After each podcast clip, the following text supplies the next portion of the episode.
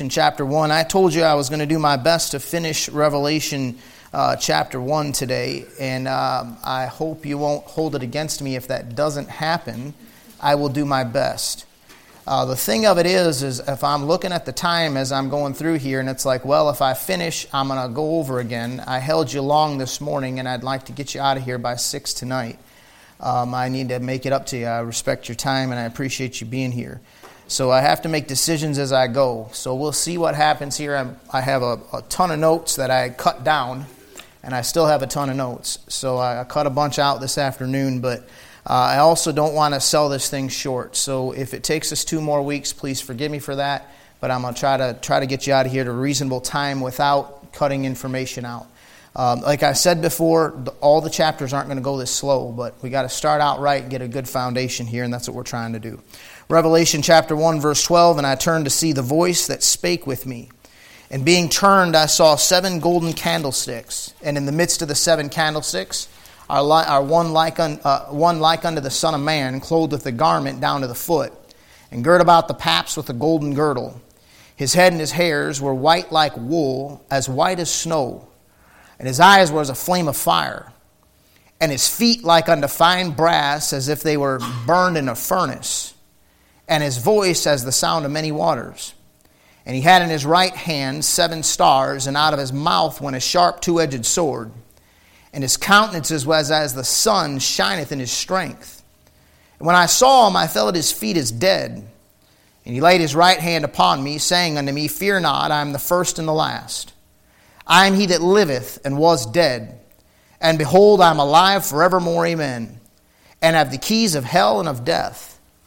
Write the things which thou hast seen, and the things which are, and the things which shall be hereafter.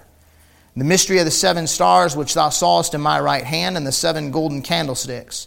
The 7 stars are the angels of the 7 churches, and the 7 candlesticks which thou sawest are the 7 churches. Let's pray, and then we'll start going through here verse by verse. Father, I love you tonight. I thank you for giving me strength. I thank you for helping me out. Thank you for the ability and the privilege it is to be here tonight. I pray as we go through the rest of this chapter, Father, that you'd lead us and guide us. I pray you'd open up our eyes that we may behold wondrous things out of thy law. Teach us your word. And I pray, Father, you'd make me an able teacher, an able minister of Jesus Christ, nourished up in the words of faith and of good doctrine. Now I pray that you'd help every one of us in here to have our faith strengthened by going through this book. One verse at a time, Father. Help us to cover it accurately.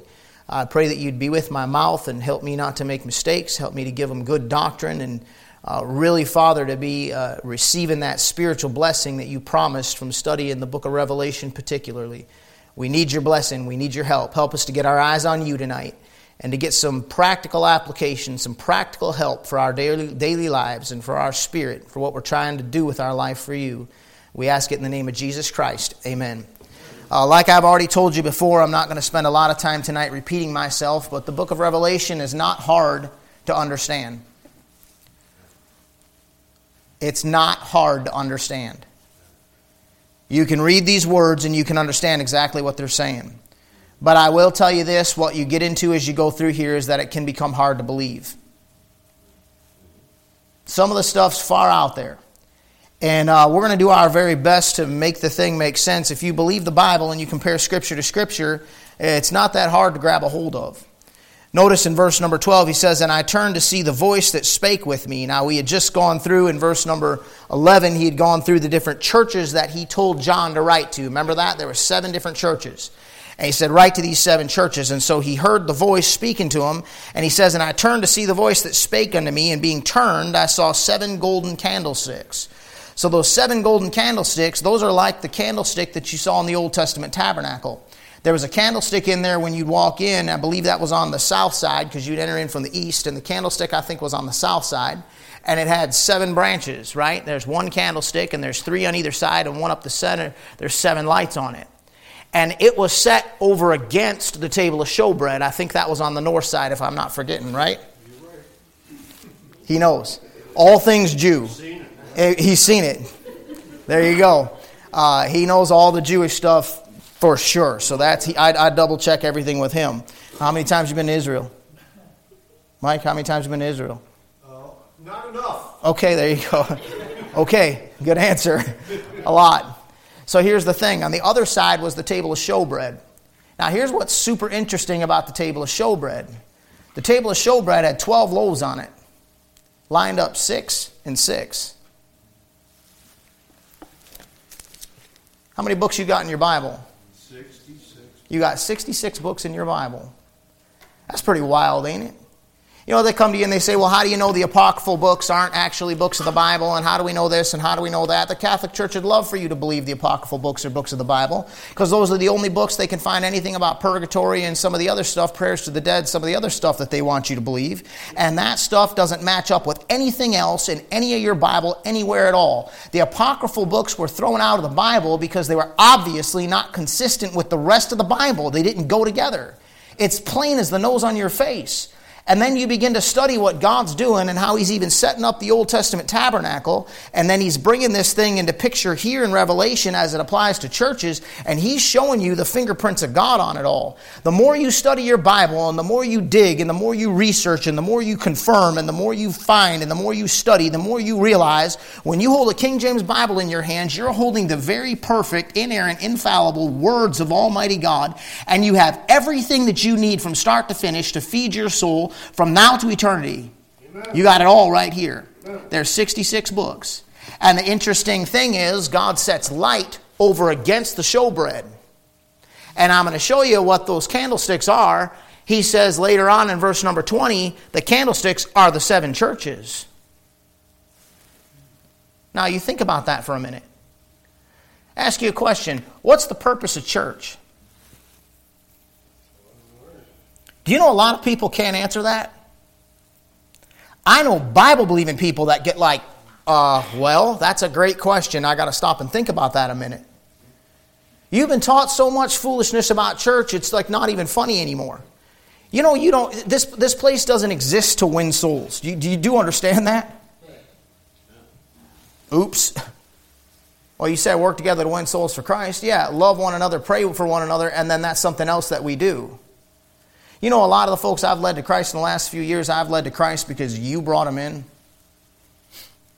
New Christians that don't know enough Bible to actually go through and answer all the questions, but they know what Jesus did for them, and they got a friend, and they bring a friend and say, talk to my preacher. Oh, preacher, you won so many people to Christ. Not really. These people did it. That's pretty cool, ain't it? The church doesn't exist to be a soul. We need to be winning souls. Everybody should be out street preaching. Everybody needs to come on Saturday for street preaching and Thursday night for door knocking. And we got to be out there. That's not what we exist for. I think soul winning's a great thing. I'm not against street preaching and door knocking and all. I think soul winning's wonderful. I love seeing people saved. Isn't it great that we're in a church where people are regularly getting saved? I mean, that is an absolutely awesome thing. But that's not what we exist for. Church doesn't exist to give people something to, quote, do for God. What does that mean? I just want to do something for the Lord. Okay, so fill in that blank for me. Well, that means I got to be a missionary. That means I got to be a preacher. That means I got to have a position, a title in the church. Don't you know that actually spending time with my kids is doing something for God? Do you know that spending time with my wife is doing something for God? Don't you know that taking care of the stuff, the property and the things that God has given me is actually doing something for God? Don't you know everything in my life, all that I am belongs to the Lord? And I can be serving God at home just like I'm serving God in my official capacity in the pulpit at church preaching. What is church for? It's not to give you something to do to make you busy. You know what it's for? It's to feed your soul. We gather together here to learn our Bibles, to grow in Jesus Christ, to get equipped, according to the book of Ephesians. You're being equipped for what? To go back out there in the world and continue to serve God all week. You're getting the conviction you need, the direction you need, the correction you need, the help you need. Church is here, number one, first and foremost. We're here to get our eyes on Jesus Christ and learn about Him. And how else are we going to do that other than by the preaching of the Word of God? When you come into church, it ought to be casting a whole lot of light on the Bible that's in your lap. A pastor's job, and listen, the number one way to evaluate a preacher, it has nothing to do with whether or not he runs a good ship, whether or not he's got a lot of programs going on, whether or not this, that. Those things are all nice and wonderful, and I pray that God gives us all that stuff with time. I'm all for it. But first and foremost, when I sit there in that pew and open my Bible, does God speak to my heart? Am I getting light on the Word of God? Am I getting closer to Jesus Christ? Am I learning the things that I'm supposed to be learning? The church is likened to a candlestick. Now, notice in the passage, he says, I saw 7 golden candlesticks. Now, that number 7 is important. Number 7 is actually means, the definition of it is dispensational fullness or completion. Number 7 is the doctrinal number for the book of Revelation. You got to just grab a hold of that. In Revelation, you're going to see 7 churches, 7 candlesticks, 7 spirits before the throne, 7 stars of the churches, 7 seals, a lamb with 7 horns and 7 eyes. The book is opened and 7 angels, 7 trumpets, and 7 plagues come out. The beast has 7 heads. The number 7 is mentioned 50 times in the book of Revelation. 50 is 7 times 7, which is 49. And what's after that? It's 50. And what's 50 the number of? It's the number of Jubilee. You know what that is? That's the rest at the end. The number 7's all throughout the book of Revelation. The number 7's all throughout your Bible. It's a wild thing if you really start digging down and you start studying the number 7, it's going to blow your mind. Naaman had to dip in Jordan how many times? 7 times. Now that's going to come back up as we go through Revelation, because guess what happens when they receive the mark later on in the book of Revelation? Which, by the way, a possibility for that mark, we'll get into this more later, a possibility for that mark may have something to do with some kind of leprosy. Naaman had leprosy. They get some kind of a spot in them, and in the tribulation period, not right now, in the tribulation period, they can possibly be saved by getting baptized in Jordan and washing away that mark. A salvation plan in the tribulation. We'll get into detail on it later, but that's coming back in the tribulation period. That doesn't exist. You don't get baptized right now to get saved. That's for some other time period. So it's a very interesting thing to note the number 7. Look at verse number 13. We'll get into that more as time goes on, just kind of laying some groundwork here.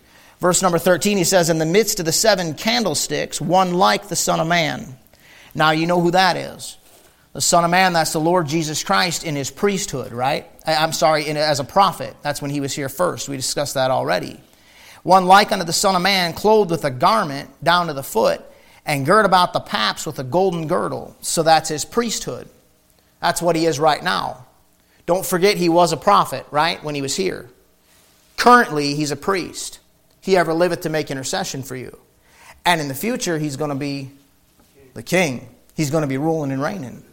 What you have here in verse number 13 is the priestly garments of Jesus Christ. God's giving you a view of him.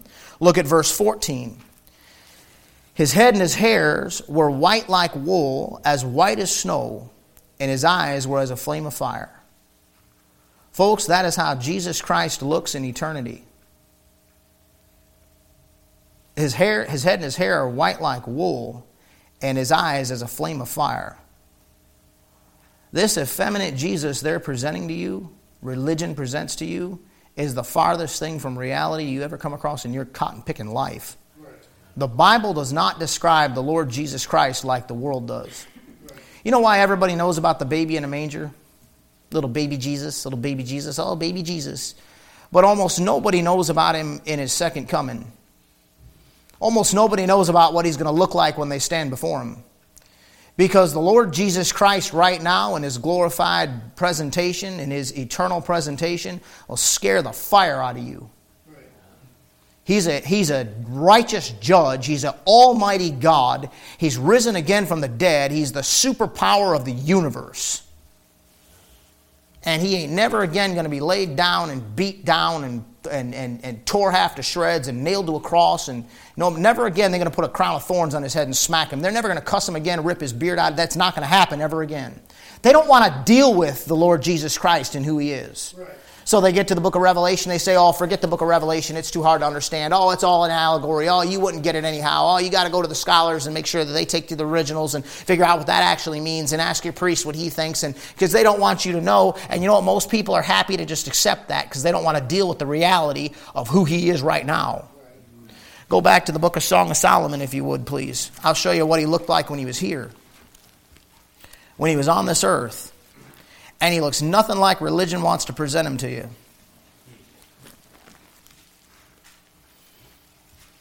Song of Solomon, get chapter number 5. Verse 10. My beloved is white and ruddy, the chiefest among 10,000. His head is as the most fine gold. His locks are bushy and black as a raven. Now, the word ruddy would mean a yellow-brown. And notice that's his color. He's a Jew. Jesus Christ was not a Japhethite, 6'2" and about 150 pounds like they draw him, with long, slender fingers that are perfectly manicured. He was a, did I tell you what chapter? Song of Solomon 5? Okay. He was a Jew. And he had a yellow-brown color to him because he's Jewish. And his hair's black. That's what it says. His head is as most fine gold. His locks are bushy and black as a raven. Did Jesus have long hair? Let me look around here. Yeah, longer than any of you guys. Well, Mike might be a competitor, but outside of that, Now, how about that? Some of the brethren, their little self-righteous viewpoint of everything. The Bible doesn't always fit your self-righteous viewpoint. He had bushy black hair and a big old bushy black beard because they were told not to round the corners of their beard. He was a Jew. Look at verse 12. His eyes are as the eyes of doves by the ravens of water, washed with milk and fitly set. His cheeks are as the bed of spices and sweet flowers. His lips like lily, dropping sweet-smelling myrrh. His hands are as gold rings set with the beryl. His belly is as a bright ivory overlaid with sapphires. His legs are as pillars of marble set upon sockets of fine gold. His countenance was as Lebanon, excellent as the cedars. His mouth is most sweet. Yea, he is altogether lovely. Jesus Christ was strong. Now you've seen some of those memes, don't skip leg day, and you got this monster guy, and then he's got like little flamingo legs, you know what I'm saying? Love it. For whatever reason, guys like the glamour muscles, chest and biceps and all that don't make you strong. Big biceps and a big chest does not mean that you can hit hard, move fast. You know what a man's real power's at? It's in his legs, it's in his hips, it's in his core. You can tell a guy is strong by how he moves. You know what he said about the Lord's legs? He must have grown up swinging great big old logs around as a carpenter. See, back in that day, they didn't get it delivered pre-cut. They cut it down. He was a strong man. He wasn't some, I resent this effeminate, little sissified Jesus that they present, and I resent this sissified, effeminate culture you live in. And listen, if you're female, then I don't say that effeminate with such a cutting way. I respect that. I think women ought to be effeminate. I disrespect bullish women. I literally can't stand it. We're not all the same, okay? You go cut yourself up and try to become the same, and you even look weirder. We're not the same, so that's okay, right? I'm not saying that effeminate thing in a put down to women. I'm saying that with an effeminate culture among men. And Christianity's been effeminized. And they expect their preachers to be effeminate and talk effeminate. I don't think the Lord is anything like that. He's going in there flipping over those tables in the temple. How's that effeminate? He was scared of nothing, man. At 12 years old, he's sitting in the temple both hearing them and asking them questions, and they're astounded at his learning. 12 years old. He must have been one respectful, well-composed 12-year-old young man that grabs the attention of everybody in the room, and they're looking at him like, what in the world is that? He was a powerhouse is what he was. He laid down his life. That was Jesus Christ when he was here. Go to the book of Daniel, please. Daniel chapter 7. Look at him in his eternal state. Daniel chapter 7.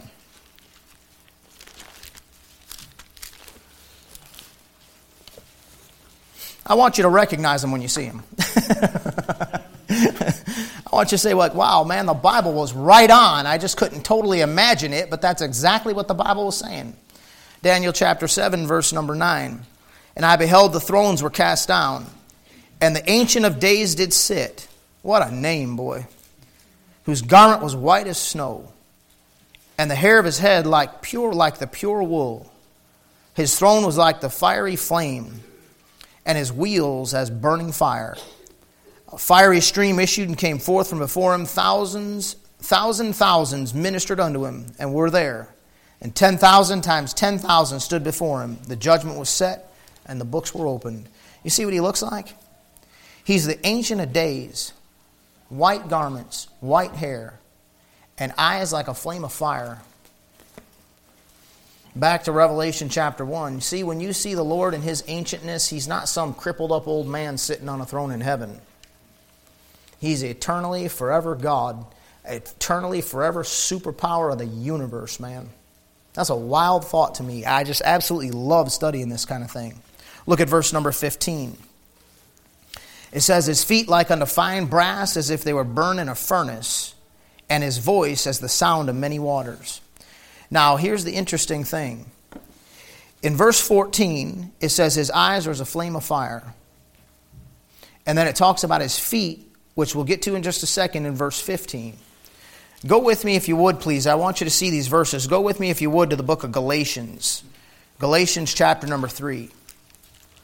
And if this is turning too much, just stay where you're at and write the notes down. You can look them up later if you're interested, if you can't keep up with the turning. But we got to study, right? And we're doing a verse-by-verse study, so we got to look these things up, and you get some understanding. You get a little deeper insight into what's going on. Galatians chapter 3, and look at verse number 8. The Bible says in Galatians 3:8, And the Scripture, foreseeing that God would justify the heathen through faith. What I want you to notice is that the Scriptures actually could see. Ain't that a bizarre way to put it?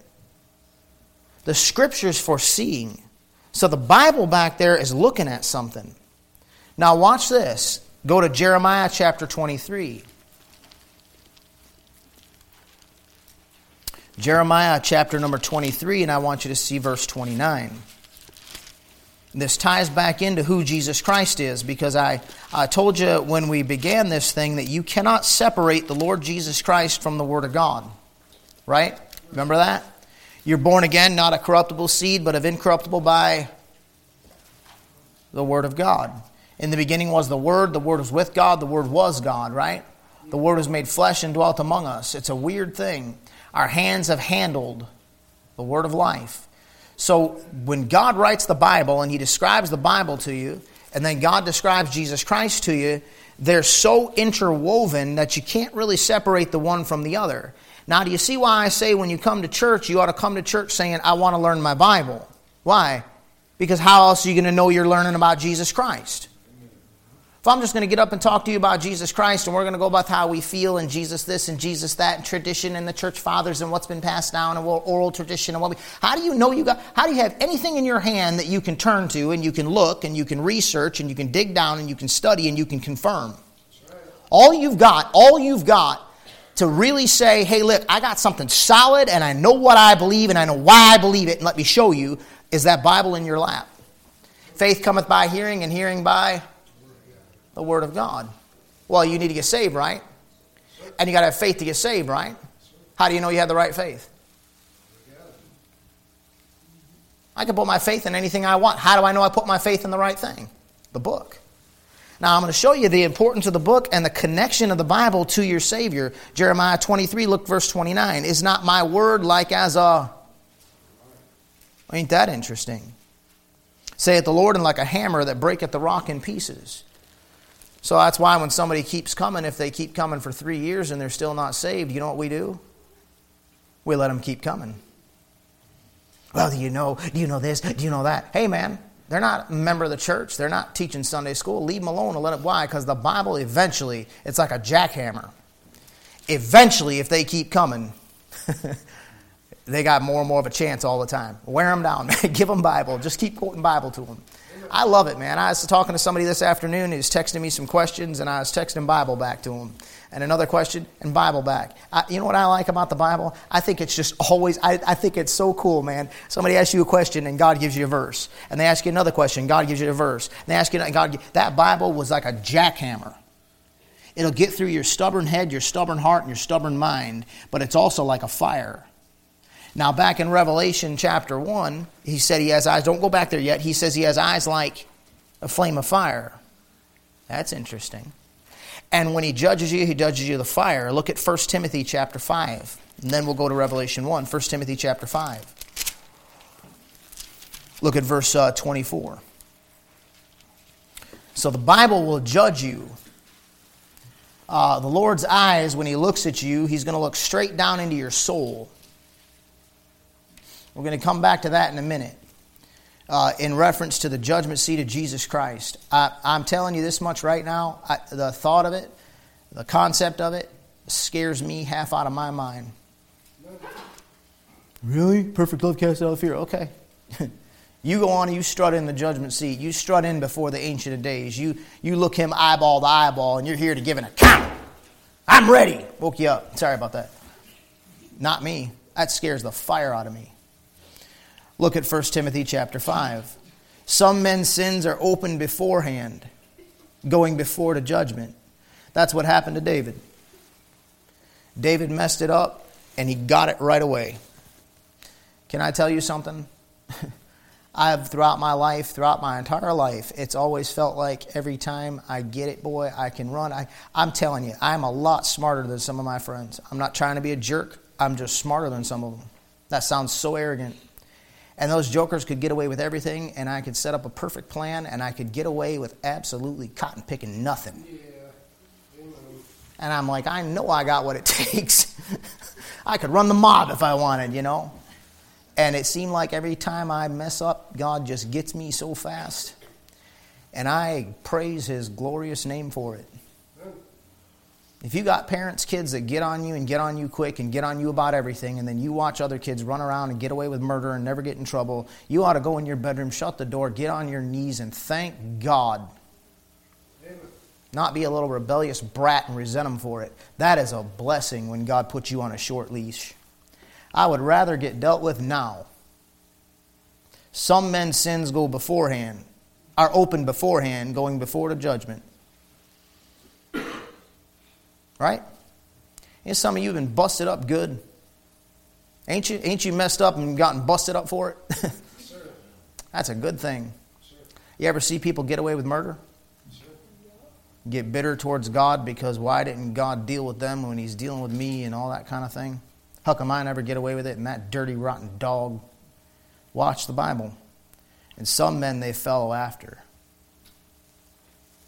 You know what that means?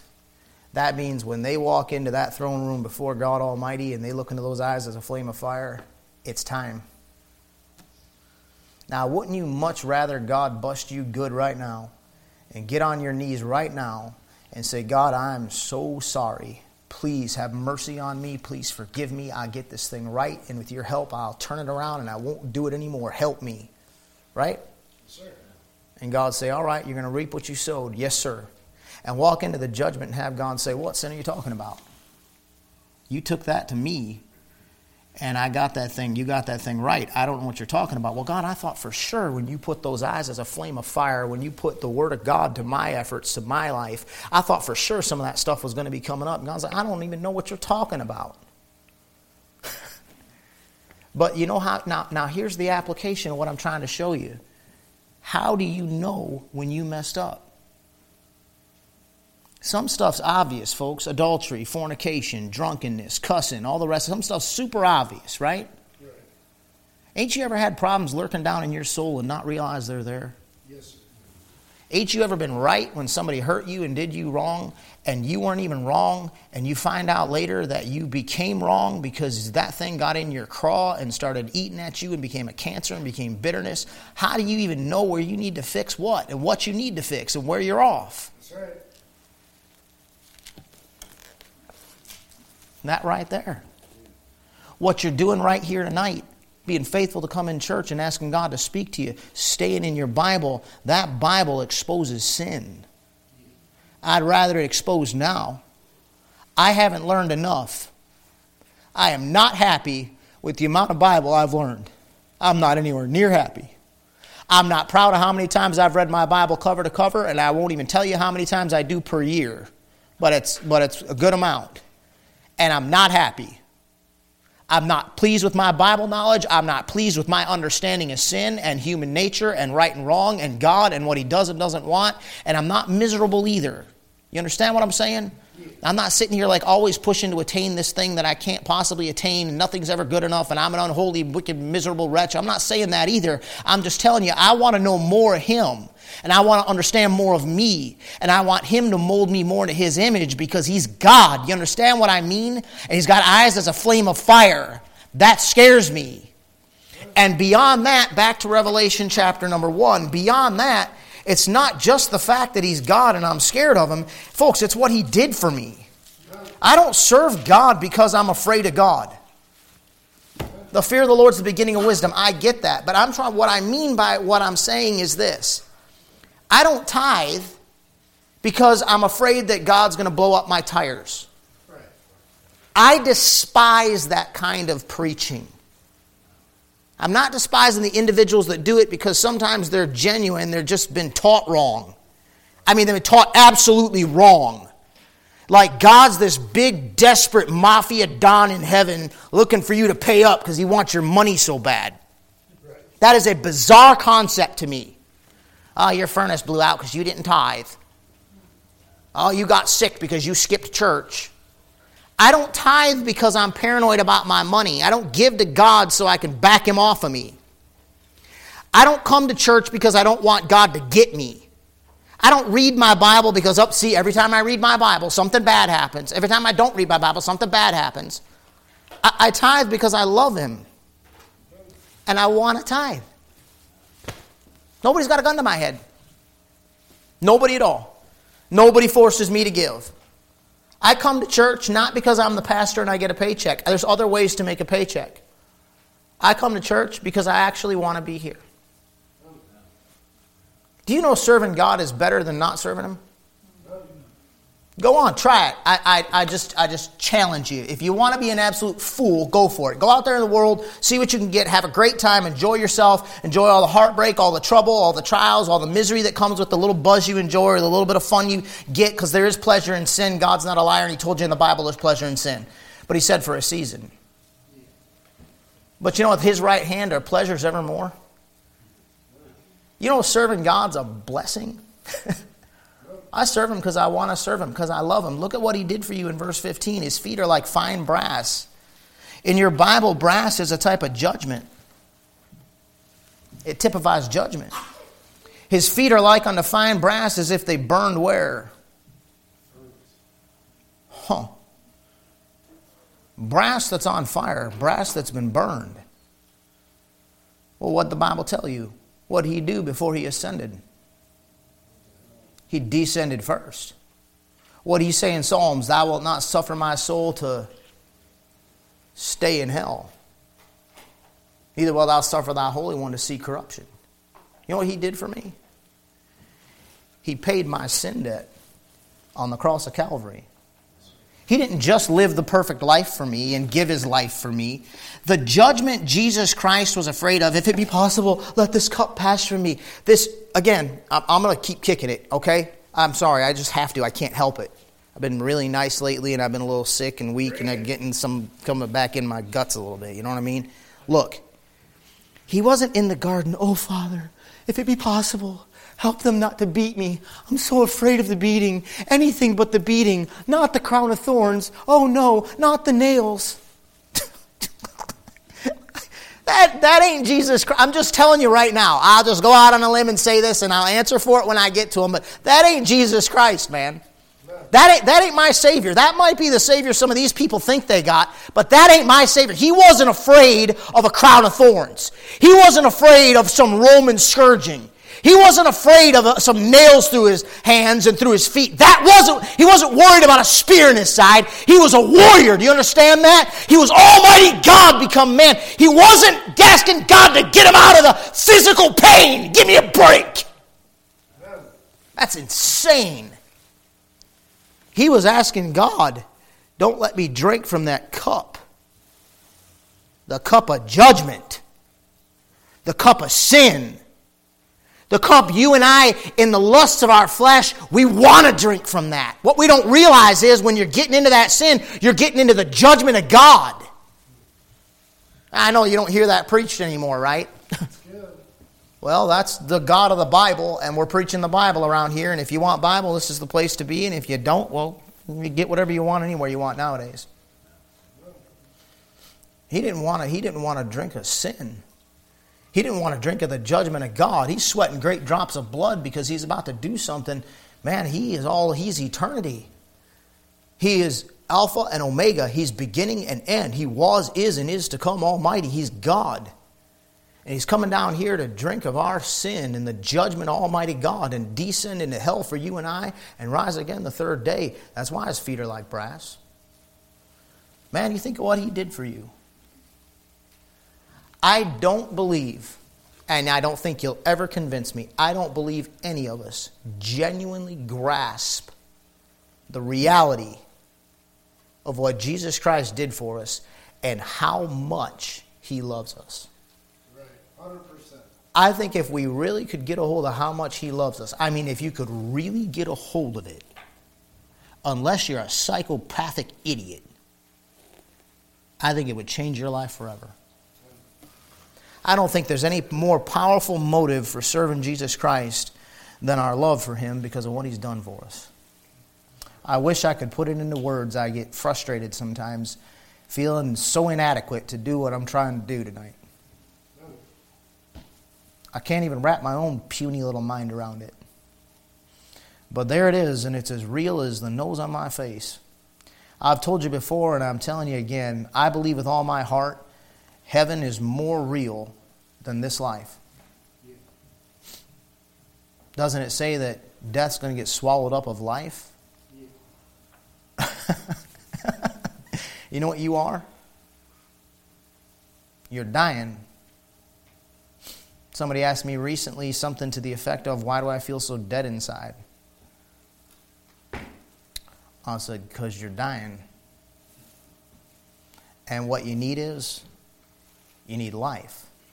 Jesus Christ said, I'm coming that you might have life and that you might have it more abundantly. And then he tells you that death is going to be swallowed up of life. You know what you are? It's funny. Especially for the young people, I don't think you totally grasp it. You know what you are? You're dying. You're dying. Do you know you have to sleep or sooner or later you'll die? I've stayed awake to the point where I'm hallucinating just to prove I could do it. Literally hallucinating. Seeing, I'm talking seeing things. You know how short your life is, how weak you really are? You know what's a funny thing to me, man? I'm an energetic guy. I mean, I got way less energy, well, quite a bit less energy than I used to have maybe 5-10 years ago. But I still have a lot of energy. I mean, my body, I'll wake up wide awake. I felt so good this morning. I knew I was on the mend when I woke up at 4:45. Boom, and I'm like, God, can I get just maybe one more hour and make sure I'm good? And he's like, mm-mm. Or my body was like, mm-mm. My brain started going. I'm like, I think I'm back, got out of bed. I've been like that my whole life. My wife was even telling the girls, like, no, you don't understand. He's never been much of a sleeper. A lot of energy. And you can go from being energetic and feeling great and ready to tear the world apart, and in 2 weeks, so weak, like getting up and walking downstairs and sit down on the couch, and now I gotta sleep. Ain't that weird? From some invisible bacteria tucked away somewhere in your body. Yeah. You're dying. And it wouldn't take much to snuff out your life, no matter how young, how strong. But boy, when you step over that thing into the next one, I believe that for the first time ever, you actually live. You're not in a dying body anymore. You're not trapped in time anymore. I think that is going to be so real when we get there and we see Him. It's going to be so real that it's going to make this feel like, when you look back at it, it's going to feel like some kind of a fairly vivid dream. Yeah. But everybody's not interested in that. They're not interested in is what's going to last forever and ever and ever and ever and ever. They're not interested in something that's way billions of times more abundant. Not interested in that. We're interested in the here and now. The lust of my flesh, what I want, what I'm going to do, what I think, what I feel, what makes me happy. I'd stop a little bit and I'd think about him. It says here in verse 15, and we'll probably stop here, and I apologize, I did not mean to lie to you, but I just don't want to rush through the rest of these. I got quite a bit of verses here that I want to show you, and if we stop here, then we'll be perfect for next week. So it says here at the end of verse 15, and his voice as the sound of many waters. So you've got God sitting there, and you see him as the Son of Man, and he's clothed with the garment down to the foot, and he's girt about the paps with a golden girdle. He's got his priestly garments on. And his head and his hair are white like wool, and they're white as snow. His eyes are as a flame of fire when you look at him. And his feet are like brass, as if they've been burned in a fire. And then he speaks, and his voice is enough to melt your soul when you hear it. It says it's the sound of many waters. How many of you have ever heard of Niagara Falls? Yes. You know, you can hear that thing roaring from, am I wrong, miles away at the right time? It's an overwhelmingly powerful thing. I want to show you a couple verses about the voice of God. Go with me first to, let's look at Revelation chapter 10 since we're here. Revelation chapter 10, verse 3. Revelation chapter 10, verse number 3. It says, and cried with a loud voice, and we'll cover this in more detail when we get to it, as when a lion roareth. That's a cool sound. I'm infatuated with lions and wolves. And again, you've heard me say that before. I apologize for repeating myself, but I kind of feel guilty loving lions and wolves since I'm a pastor. You know, Satan walks about as a roaring lion, and wolves come in among the sheep, you know. But they're pretty infatuating beings, and Jesus Christ here is roaring like a lion. You hear their roar? It's not exactly what you'd think it is, but the thing about it is that it has a certain penetrating power. It can go so far. It can carry such a long distance, and it strikes fear if you know what it is. His voice, he cries with a loud voice as when a lion roared. Whole earth is going to hear him. And when he cried, seven thunders, notice that, uttered their voice. You see the seven again? 50 times in Revelation, the number seven pops up. And he cries, and seven thunders utter their voice. Go to John chapter 12. John chapter number 12. Look at verse 29. Well, actually, back up here. Look at verse 28. He says, Father, glorify thy name. Then came there a voice from heaven. There's the voice of God, saying, I both glorified it and will glorify it again. And the people, therefore, that stood by and heard it, said that it thundered. Others said, an angel spake to him. Jesus answered and said, this voice came not because of me, but for your sakes. You know what people heard when they heard the voice of God? They just heard thunder. Now, I wonder, I'm not stating this as a fact, I wonder if at the rapture, you hear your name, but all they hear is a massive storm, earth-shattering thunder. You ever hear thunder hit so hard it scare you? Come on, some of you grown men, you 40, 50-year-old men, you jumped in the last year or two because of the thunder. Yeah. I felt it hit, and it felt like it hit my house. It shook the house, man. You know what I do, man? I lay there and pray. I'm like, well, I know that's not the rapture because I didn't hear my name, but, man, that's scary. You imagine the voice of God when he's showing up, boy, and you hear his voice. Go to Psalms chapter 104. Psalm chapter 104, and then just one more verse after that, and we'll pause here until next week. Psalm 104.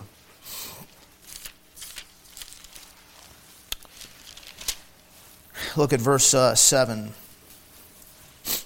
Now, this, in the context, which we don't have time to go over, you can see that this is a pretty supernatural situation, all right? In verse number 7, it says, at thy rebuke they fled. At the voice of thy thunder, they hasted away.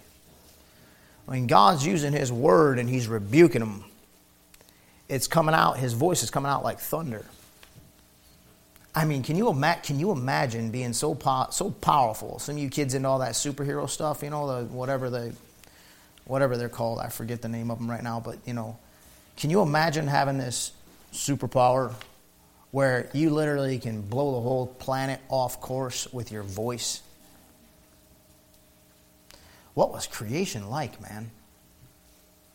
I mean, he created the worlds with his word, right? And God said, and God said, and God said, and God said. That's how he's making it. That's how he's making it. He made the stars also. Stars. I wonder what that thing was like. Genesis 1:2, dividing the waters from the water. I wonder what kind of racket was going on, what kind of noise was going on. There's a big bang. You're an idiot. That was the thunder of God. And it wasn't a big bang and slowly evolving. It was God making it in one day, making the next thing one day by speaking it into existence. And he is that word. And he penned down for you something so powerful that he spoke into existence.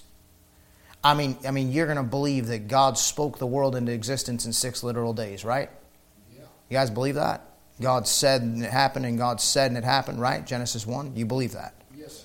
All right, so is it so far-fetched to you for you to believe that God spake, the holy men of God spake as they were moved by the Holy Ghost, and that a God that could create all that, a God that could make you an entity, I mean, literally make you a triune being, breathe in your nostrils the breath of life, and you become a living soul. A God that can cause a baby to be conceived in a womb and develop in a womb and come out and become an individual. That's a miracle. And you believe that happens. But you think that same God is too weak and impotent to be able to give you a Bible, perfect, inerrant, infallible, so you have one thing.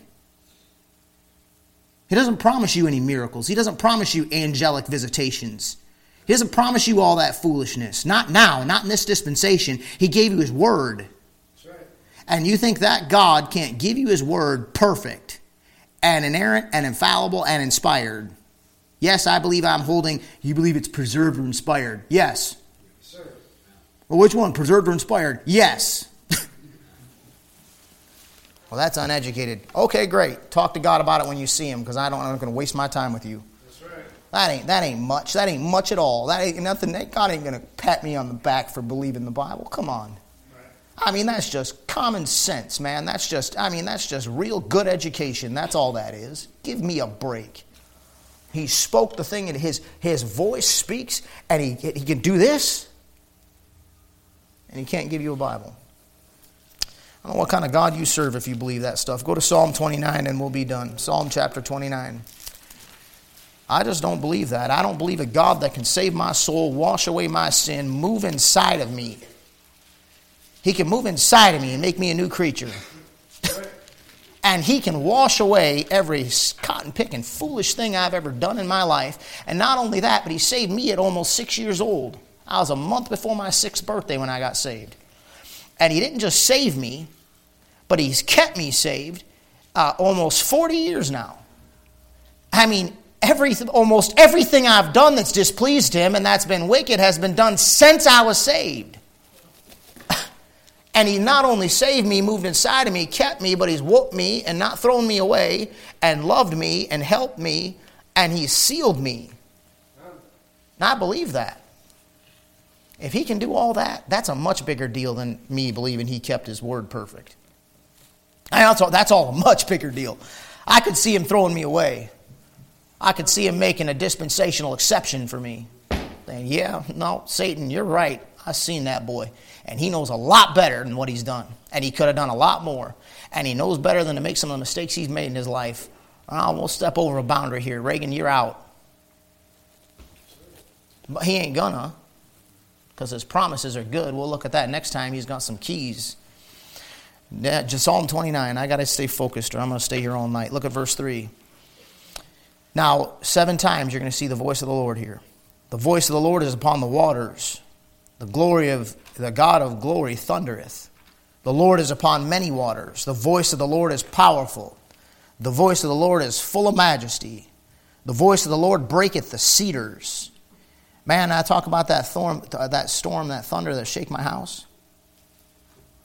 He can snap a tree. You ever drive by after a storm and see them trees snapped and think maybe the thunder did that? Maybe that was the voice of God? Man, I forget where I was. No, I don't, but I'm not going to say it. I was coming back from a call, important deal, and I'd driven all night and been up all day, and I was driving back, and I got home, almost home, had to run out to John's house, I think, and then I was heading home, and that storm hit, and man, I mean, I'm not joking you, I'm driving down 9 Mile, heading back to my house, and the thunder, it was so bad, I'm literally dodging branches that are snapping off, I mean, they're bigger than my thigh, snapping off, and I'm watching them come down like that, swing by. I ran one over that was about that big. I mean, dodging branches on the way home. I pull into this Fellowship Baptist Church up there in 9 Mile at the curves and pull up next to the building to kind of shelter myself from the storm coming this way, and I sat there and just started laughing. Just like, this is unreal. Fire trucks running everywhere. Some lady pulled in there, and she's like, "Well, the roads are shut down. There's wires down across the road," and that was just a little storm. You know, the voice of God can snap a cedar. Just shock waves, pop, just snapping that just wipe out a forest. Just His voice. You got quite a God sitting on a throne in heaven that you're going to answer to. The Lord breaketh the cedars of Lebanon. He maketh them also to skip like a calf. So that voice goes across there and shakes them trees. Lebanon and Sirion like a young unicorn. The voice of the Lord divideth the flames of fire. The voice of the Lord shaketh the wilderness. The Lord shaketh the wilderness of Kadesh. The voice of the Lord maketh the hinds to calve. Now that's wild. He talks about snapping forests down, and then he says, "Yeah, and I speak, and babies are born." He maketh the hinds to calve, and discovereth the forests, and in his temple doth everyone speak of his glory. Now look at verse 10. The Lord sitteth upon the flood, yea, the Lord sitteth king forever. He goes through the voice of God, and the voice of God, and the voice of God, and the voice of God 7 times, and then he shows you who the king is, sitting on his throne. That's what's the dispensation of the fullness of times there. That's your number 7. That's that millennial rest. You got a great God in heaven. I'll stop there for tonight. You got a great God in heaven. He's powerful. He died for you, and He made Himself weak for you, and He took your sin upon Himself. But I'm telling you right now, He ain't weak. Kids ask the questions, well, what about later when Lucifer comes up and all that kind of stuff? We'll get to that as we go through Revelation, all right? But you don't ever have to worry about Him ever being unseated off that throne. What you do need to concern yourself with is the fact that one day soon you're going to see Him. And we'll look next week at it every single time anybody saw God or got close to seeing the glory of God. You know what happened to them? They fell flat on their face. I'm talking about Ezekiel. I'm talking about Daniel. I'm talking about some of the greatest men in your Bible, close to God. When they saw the glory of God, or God gave them some kind of, they fall flat on their face before Him. Now that's a tough thought. Paul said in the book of 1 Corinthians, knowing therefore the terror of the Lord. You know what the context is? The judgment seat of Christ. Now that's something to think about, ain't it? We persuade men. I don't think one of us is going to strut in there to that judgment seat like, you know. But I do believe this. I do believe if we take that thing seriously and take who God is seriously between here and there, get a good view of Him. I'm trying to give you the best I know how to give you tonight. I'm sorry it's not better. But it's the best I know how to give you. I think if we get a fair view of Him, it will help us be ready for that day. All right, let's go ahead and be dismissed in a word of prayer. Father, we love you tonight. Thank you so much for giving us a Bible. Thank you for letting us see who you are. Best our human mind's eye can see it.